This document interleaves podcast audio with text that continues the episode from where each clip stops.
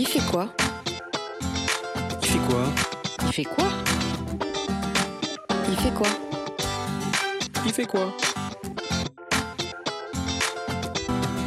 Il fait quoi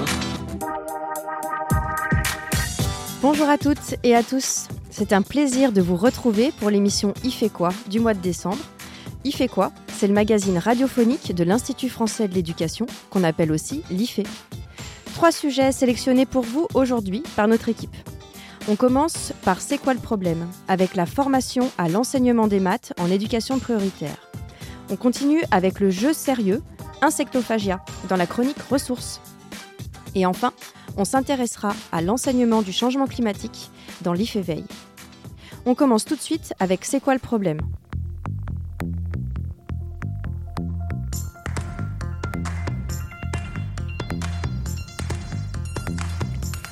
C'est quoi le problème? Le problème du mois concerne l'enseignement des mathématiques en éducation prioritaire. Alors les mathématiques, on peut dire que c'est la discipline qui crée le plus d'inégalités scolaires. Prenons l'exemple des problèmes. Ça va tous nous rappeler des souvenirs. Ce matin, il y avait 8 tartes dans la vitrine de la boulangerie. La boulangère ajoute 18 tartes. Combien de tartes sont maintenant dans la vitrine? Alors la question que nous allons nous poser, c'est pas celle-ci. On va plutôt se demander combien d'élèves butent sur ces problèmes d'arithmétique. Et donc combien de professeurs butent eux aussi sur comment faire? Comment envisager la résolution des problèmes mathématiques pour les élèves? Comment outiller les élèves? Parce que c'est un vrai problème de métier. L'exemple que nous prenons ici, la résolution des problèmes, pose des difficultés à tous les enseignants qui s'y frottent. C'est donc un enjeu primordial pour la formation des enseignants. Et c'est là qu'intervient le Centre Alain Savary. Figurez-vous que les experts du CAS ont pris le problème à bras-le-corps. Leur objectif Créer des ressources pour épauler les formateurs sur ces questions d'enseignement des mathématiques. Pour nous présenter ces ressources, qui sont une mine d'or pour tous les formateurs et tous les enseignants qui cherchent des pistes de réflexion sur les mathématiques, nous accueillons sur notre plateau Henrique Villas-Boas. Bonjour. Bonjour. Alors, vous êtes enseignant en mathématiques au collège de Rieux-la-Pape, dans le Rhône, et vous travaillez également à l'IFE. Vous avez participé à la création de ces ressources autour des mathématiques. Oui, voilà, tout à fait. Alors pour créer ces ressources, je crois que vous êtes appuyé sur euh, une école d'Argenteuil, une école euh, qui s'appelle l'école élémentaire Jean-Jacques Rousseau, qui est située euh, en REP, et qui a engagé une réflexion sur une réflexion collective pour faire réussir ses élèves en mathématiques. Est-ce que vous pouvez nous en dire un peu plus? Alors, nous avons pris connaissance du travail qui a été mené par cette école par un enseignant qui s'appelle Kevin Guéguen et qui est plus de maître que de classe et qui a présenté un travail autour de ce qui a été fait dans cette, euh, école, en particulier autour des mathématiques. Et ils ont montré que euh, le travail qui a été effectué a pu permettre aux élèves de mieux réussir en mathématiques. Donc sur une durée d'environ 7 ans, euh, ils sont passés de 30% de réussite aux évaluations de fin CM2 qu'ils ont préservées, des évaluations nationales, à plus de 80% de, de réussite. Ah oui, effectivement, ça, ça vaut le coup d'aller voir et j'imagine que c'est pour ça que vous avez choisi cette école. Voilà, exactement. Donc, ça nous a beaucoup intéressé et effectivement d'essayer de comprendre quels étaient les déterminants qui pouvaient euh, faire que les enseignants et les métiers en appui euh, pouvaient faire euh, mieux réussir les élèves, puisque c'est aussi une demande du référentiel éducation prioritaire. Oui. Alors, vous avez, comment est-ce que vous y êtes pris? Vous êtes allé euh, filmer ces, ces, enseignants pour ensuite analyser les séquences, euh, les séances qu'ils ont menées? Voilà, donc on a eu un temps de, de, discussion, de rencontre avec euh, Kevin Guéguen, qui a pu nous faire entrer dans, dans l'école. donc nous sommes allés avec les caméras sur les, sur les épaules. Nous avons filmé sur deux jours euh, avec l'équipe et ensuite nous avons euh, traité euh, le travail sur environ à peu près six mois où nous avons constitué un séminaire intermétier mhm. pour pouvoir justement se, pencher sur ces questions et essayer de comprendre. Alors comment est-ce que vous avez fait cette analyse de l'analyse de toute cette matière? Alors au, Centre Alain Savary, on a à cœur de penser qu'il faut essayer de partir le plus possible des traces du réel. Euh, pour influencer le moins possible notre, nos, réflexions. Et euh, donc nous sommes partis à partir des, différentes euh, vidéos que nous avions, donc en intermédiaire avec des formateurs, des chercheurs, des enseignants.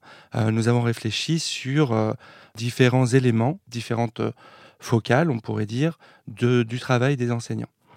Euh, ceci étant dit, nous ne sommes pas arrêtés euh, uniquement au temps de la séance et nous avons essayé aussi d'analyser tout ce qui se passait autour, comment les métiers, comme le coordonnateur de réseau par exemple, comme le conseiller pédagogique d'une circonscription, euh, pouvaient appuyer le, travail et permettre aux, enseignants de, pouvoir échanger et travailler.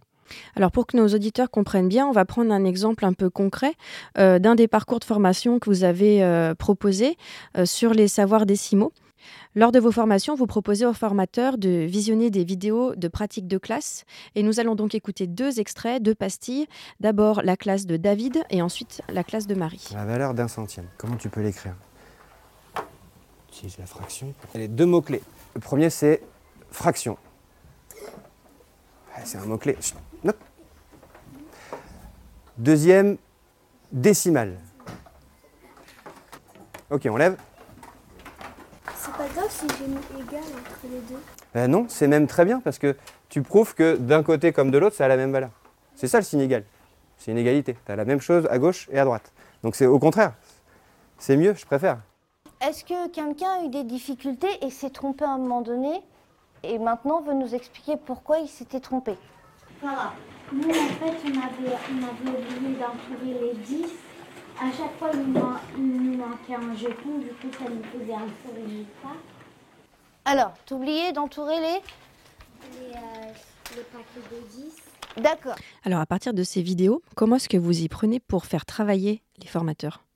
Alors, à partir de ces, de ces extraits, on, on demande par exemple, hein, on a plusieurs possibilités, mais on demande éventuellement d'identifier un moment saillant qui semble pour les formateurs un moment de, robuste de travail donc on, va attirer leur attention sur un moment qui leur semble important et euh, les, formateurs vont identifier peut-être un moment d'explicitation, un moment de différenciation, un moment peut-être lié à la motivation.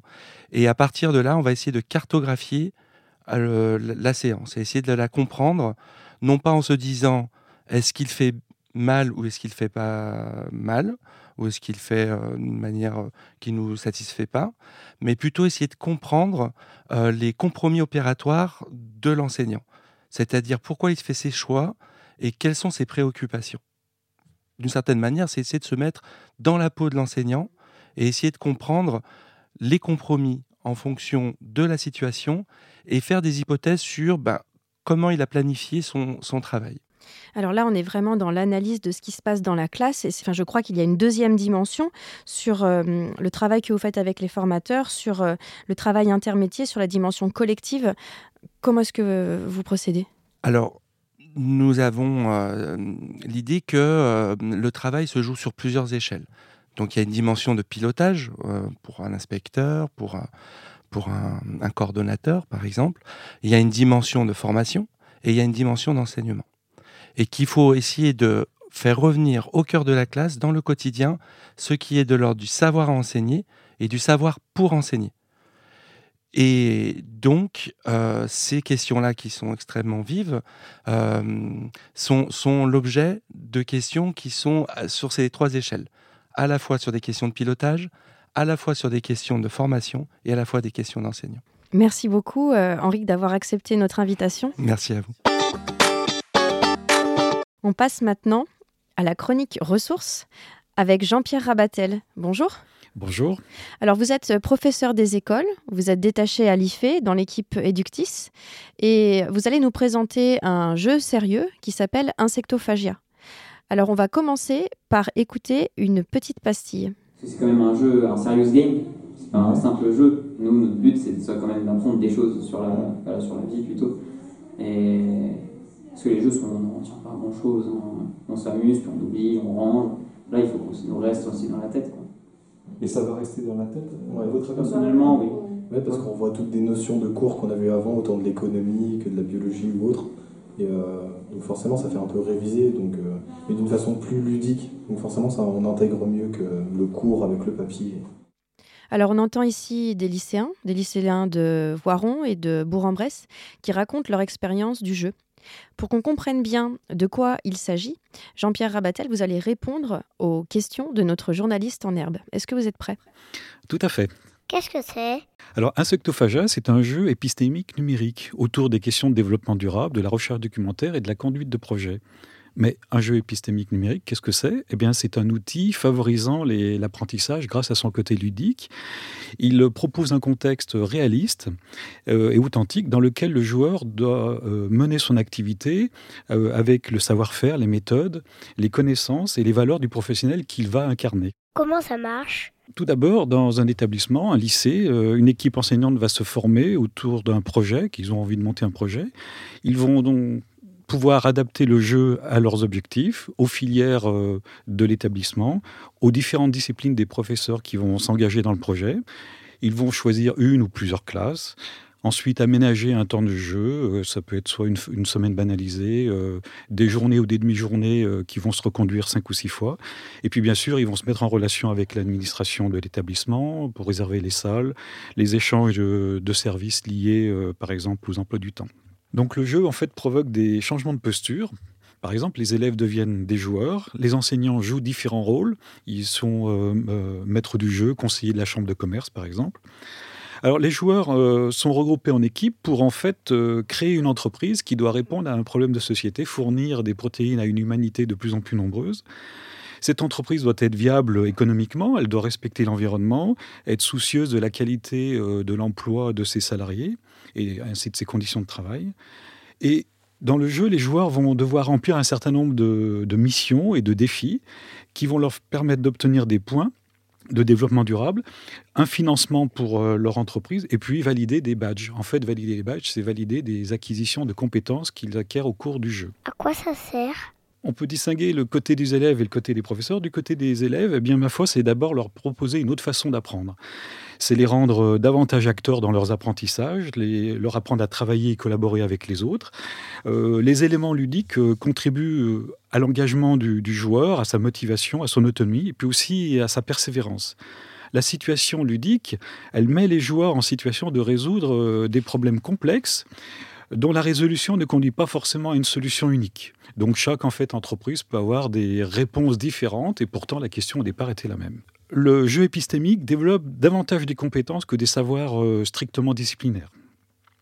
Et puis en fait, euh, le jeu épistémique a aussi pour ambition d'offrir aux, joueurs un apprentissage d'expérience qu'ils seront capables de transférer dans d'autres situations ou d'autres contextes.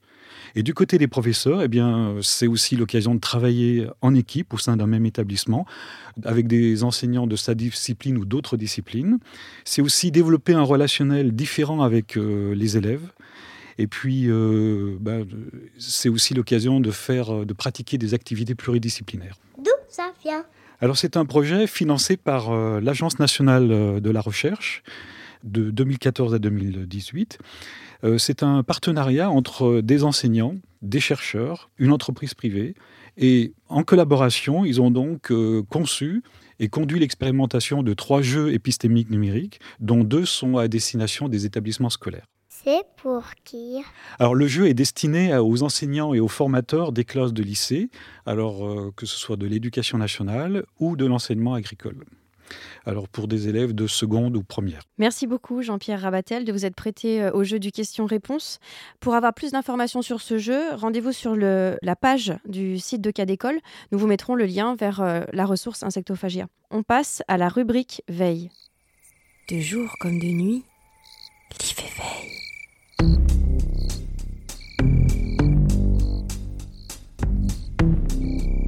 Aujourd'hui, nous allons plonger dans une série d'articles et du veille de l'IFE, rédigés par Anne-Françoise Gibert, chargée d'études et de recherche au service Veille et Analyse à l'Institut français de l'éducation.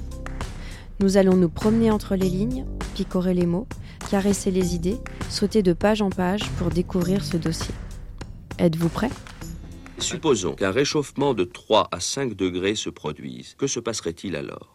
Il y aurait fusion d'une partie de la calotte glaciaire, peut-être même disparition totale des glaces au pôle Nord, car on changerait le bilan énergétique du fait de la disparition temporaire des glaces. Il y aurait une augmentation du niveau euh, des océans, en particulier, de combien? Je ne peux pas faire le calcul de tête comme ça, mais il est probable que les terres basses, euh, euh, les, rivages des océans seraient euh, recouverts par les eaux. C'est intéressant parce que c'est une interview qui date de 1977 d'un responsable de Météo France.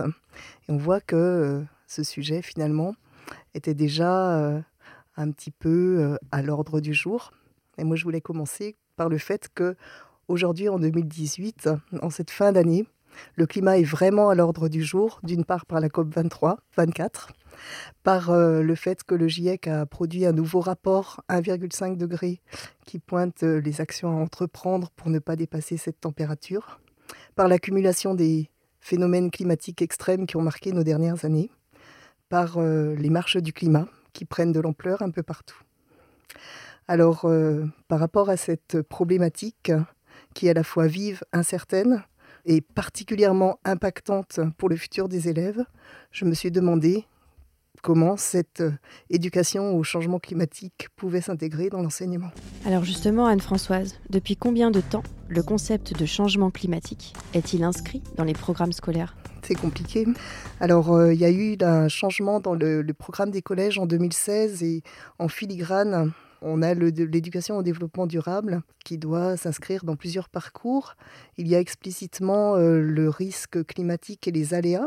Et il y a un EPI qui s'intitule Transition énergétique et développement durable. Au lycée actuellement, en terminale, dans la spécialité SVT, cette spécialité est consacrée, enfin un des thèmes est consacré au changement climatique, en particulier en abordant euh, des thématiques comme la glaciologie ou la palynologie, qui sont des éléments tangibles permettant de bien asseoir cette évolution climatique. En histoire, on peut citer euh, le fait que l'énergie soit au programme en seconde, mais elle n'est pas toujours traitée, et la mondialisation est au programme en terminale. Enfin, les nouveaux programmes, donc en SVT, euh, mettent euh, à l'honneur la crise de la biodiversité en seconde et la sixième extinction, les enjeux éthiques et la préservation des ressources de la planète, ainsi qu'en première, euh, l'énergie, mais sous un angle plus bilan radiatif, un angle plus académique. Même si on remarque que le changement climatique est inscrit dans les programmes, cela reste un sujet qui est très controversé. Oui, c'est intéressant de voir d'étudier comment se, diffusent ces controverses, d'où est-ce qu'elles viennent. En fait, euh, il y a une rhétorique puissante par rapport au changement climatique. Il y a des historiens des sciences qui ont euh, étudié récemment comment euh, ces polémiques naissaient et comment en fait elles grandissaient. Derrière ces polémiques, il y a des intérêts politiques. Et surtout, ces polémiques prennent souvent corps avec des acteurs qui sont issus du monde scientifique, ce qui leur donne une posture d'autorité indéniable, même si finalement leur spécialité n'est pas la, climatologie. Donc ils s'appuient sur des faits scientifiques avérés, en particulier l'histoire longue du temps géologique sur des périodes de 100 000 ans, mais ils n'ont pas l'entièreté des faits, car il y a d'autres faits scientifiques qui permettent donc euh, de plaider pour ce changement climatique. Il faut voir aussi que c'est des personnes isolées, mais que leur poids dans les médias, parce que dans les médias, on a une éthique de euh, la controverse. Donc on donnera le même poids à une personne, un chercheur isolé, et l'ensemble des personnes du GIEC. Et la dernière euh, condition, je pense, euh, pourquoi c'est si controversé, c'est que ça s'appuie sur des prédictions. Et il y a aussi la prise de conscience des impacts de la société de consommation. Donc encore un, thème. Est-ce que face à ces controverses, la solution serait pas de former les élèves à l'épistémologie? Oui, c'est intéressant en fait de voir euh, comment les sciences euh, se forment et finalement quelle est leur histoire, parce que ce n'est pas quelque chose de figé contrairement au sens commun. Les enseignants, d'ailleurs, les enseignants de sciences particulièrement, sont assez familiarisés avec ces notions d'épistémologie, mais ça ne traverse pas encore tout le cursus, tous les cursus. Dans les euh, prochains programmes en première scientifique, il y a une notion de comprendre la nature du savoir scientifique, en particulier la notion d'accumulation et la notion de doute. Parce que cette notion de doute, justement, n'est pas favorable à l'expertise qu'on pourrait attendre euh, de scientifiques euh, durs. Euh, dans les programmes de 2011, c'est intéressant de voir qu'il y avait l'histoire en fait de la, de la tectonique des plaques et comment cette, cette science s'est construite à partir des observations de Wegener qui avait élaboré un modèle de dérive des continents en se basant sur la forme justement de, de l'Amérique latine qui s'emboîtait dans l'Afrique. Et cette théorie a vraiment été combattue par la société géologique et ça a fait l'objet de grandes controverses. Donc c'est intéressant d'aborder ce sujet. En ce qui concerne le changement climatique, le terme qui relie en fait notre époque géologique au changement climatique et qui est de plus en plus diffusé est le terme d'anthropocène. Alors ce terme est diffusé dans le contexte médiatique. Il a pris naissance en 1920. Donc, il a fait son apparition dans, une, dans la revue scientifique Nature en 2002. Il n'est pas pour l'instant euh, reconnu par la Société de géologie. Donc c'est vraiment intéressant de voir euh, l'évolution de l'évolution des savoirs. Et j'ai fait une recherche sur le moteur d'éducation de, de l'éducation nationale et il n'est pas euh, dans les sites institutionnels pour l'instant.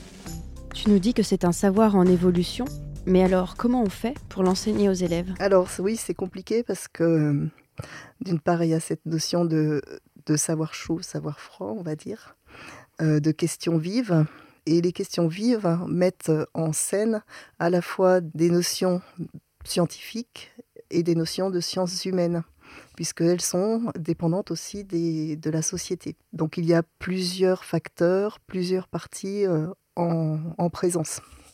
Comment l'aborder? En plus, c'est des, des problèmes qui paraissent très très lointains. Parce qu'on se dit, mais non, c'est pas pour demain, le euh, changement climatique, ça ne me concerne pas.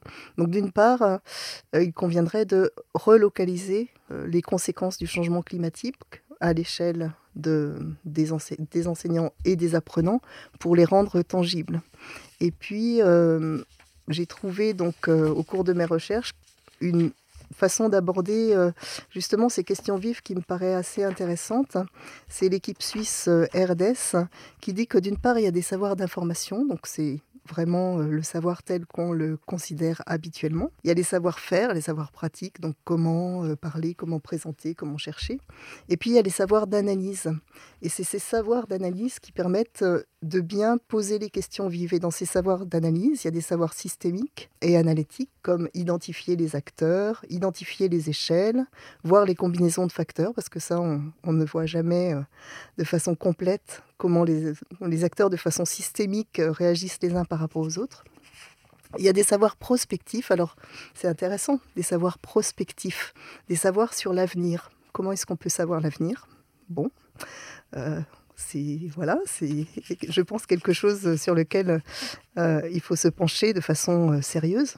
Il y a des savoirs éthique, c'est-à-dire la pensée pragmatique qui est orientée vers l'action, à la fois les normes éthiques et les normes de décision-action, et aussi les savoirs politiques, c'est-à-dire les normes juridiques qui sont de plus en plus à l'ordre du jour, puisque on entend euh, des villes, des, personnes qui euh, vont au tribunal international pour euh, demander à ce que justice soit faite. Et alors, comment passer de la problématisation à l'action pour former des citoyens responsables? Plusieurs pistes. D'une part, c'est des questions transversales donc elles ne peuvent s'appréhender pleinement qu'à partir de projets. Et d'autre part, euh, il y a une dimension d'éducation aux valeurs très très forte et de justice climatique qui a été relevée euh, cette semaine par Marie Durubella dans son article où elle dit que les élèves ne peuvent être que sensibilisés à la justice climatique. Et donc je pense que c'est une, une belle porte d'entrée vers cette éducation A. Pour avoir davantage d'informations, rendez-vous sur le blog Eduveille à la recherche de l'article Quelles éducations au changement climatique? Nous passons à l'agenda du mois de janvier. Bonjour Claire. Bonjour Florence. Alors, que se passe-t-il à l'IFE dans les semaines à venir? Eh bien, au programme, une publication, des formations et des séminaires sur des sujets qui peuvent intéresser tout le monde. Tout d'abord, dans quelques jours, paraîtra une nouvelle édition des Entretiens Ferdinand Buisson. Oui, le 17 décembre à 18h. Elle sera consacrée cette fois au rapport entre migration et scolarisation. Chercheurs et praticiens nous donneront leur avis sur la question. Ensuite, début janvier, c'est la deuxième session de formation sur Apprendre à apprendre. Le 7 et le 8 janvier précisément. Ce sera l'occasion d'un temps de réflexion sur l'auto-évaluation formative et sur les modalités de la transmission dans l'enseignement. Une autre formation est proposée le 17 et 18 janvier sur le thème de l'évaluation des élèves dans et pour les apprentissages. N'hésitez pas à vous inscrire si vous voulez réfléchir sur l'évaluation et sur ses fonctions dans l'éducation. Le 22 janvier, c'est la seconde journée d'études du Redisco, c'est bien ça? Oui, nous pourrons assister à la suite de la présentation de la recherche sur le thème religion, discrimination et racisme en milieu scolaire, en croisant la perspective des sciences de l'éducation, de la sociologie, de la linguistique et de la philosophie. Je vous conseille de réserver votre place, il y aura du monde. Et on termine le mois de janvier avec la seconde journée d'études sur l'éducation à la citoyenneté. Le 23 janvier, nous retrouverons Anne Lagny pour croiser les perspectives françaises et allemandes sur la question de l'éducation à la citoyenneté. Merci Claire. C'est la fin de cette émission. Merci à tous. À la technique, comme d'habitude, Sébastien Boudin. Merci à Diane Béduchot et à Clarisse Le Seigneur qui ont participé à la préparation de cette émission. Vous pourrez retrouver toutes les informations sur les sujets que nous avons abordés dans cette émission Il fait quoi sur le site de notre web radio Cadécole à l'adresse suivante ife.ens-lyon.fr slash cadécole. C'est la dernière émission de cette année 2018. On se retrouve en janvier pour la prochaine émission Il fait quoi Merci de nous suivre et d'être de plus en plus nombreux à nous écouter. À très vite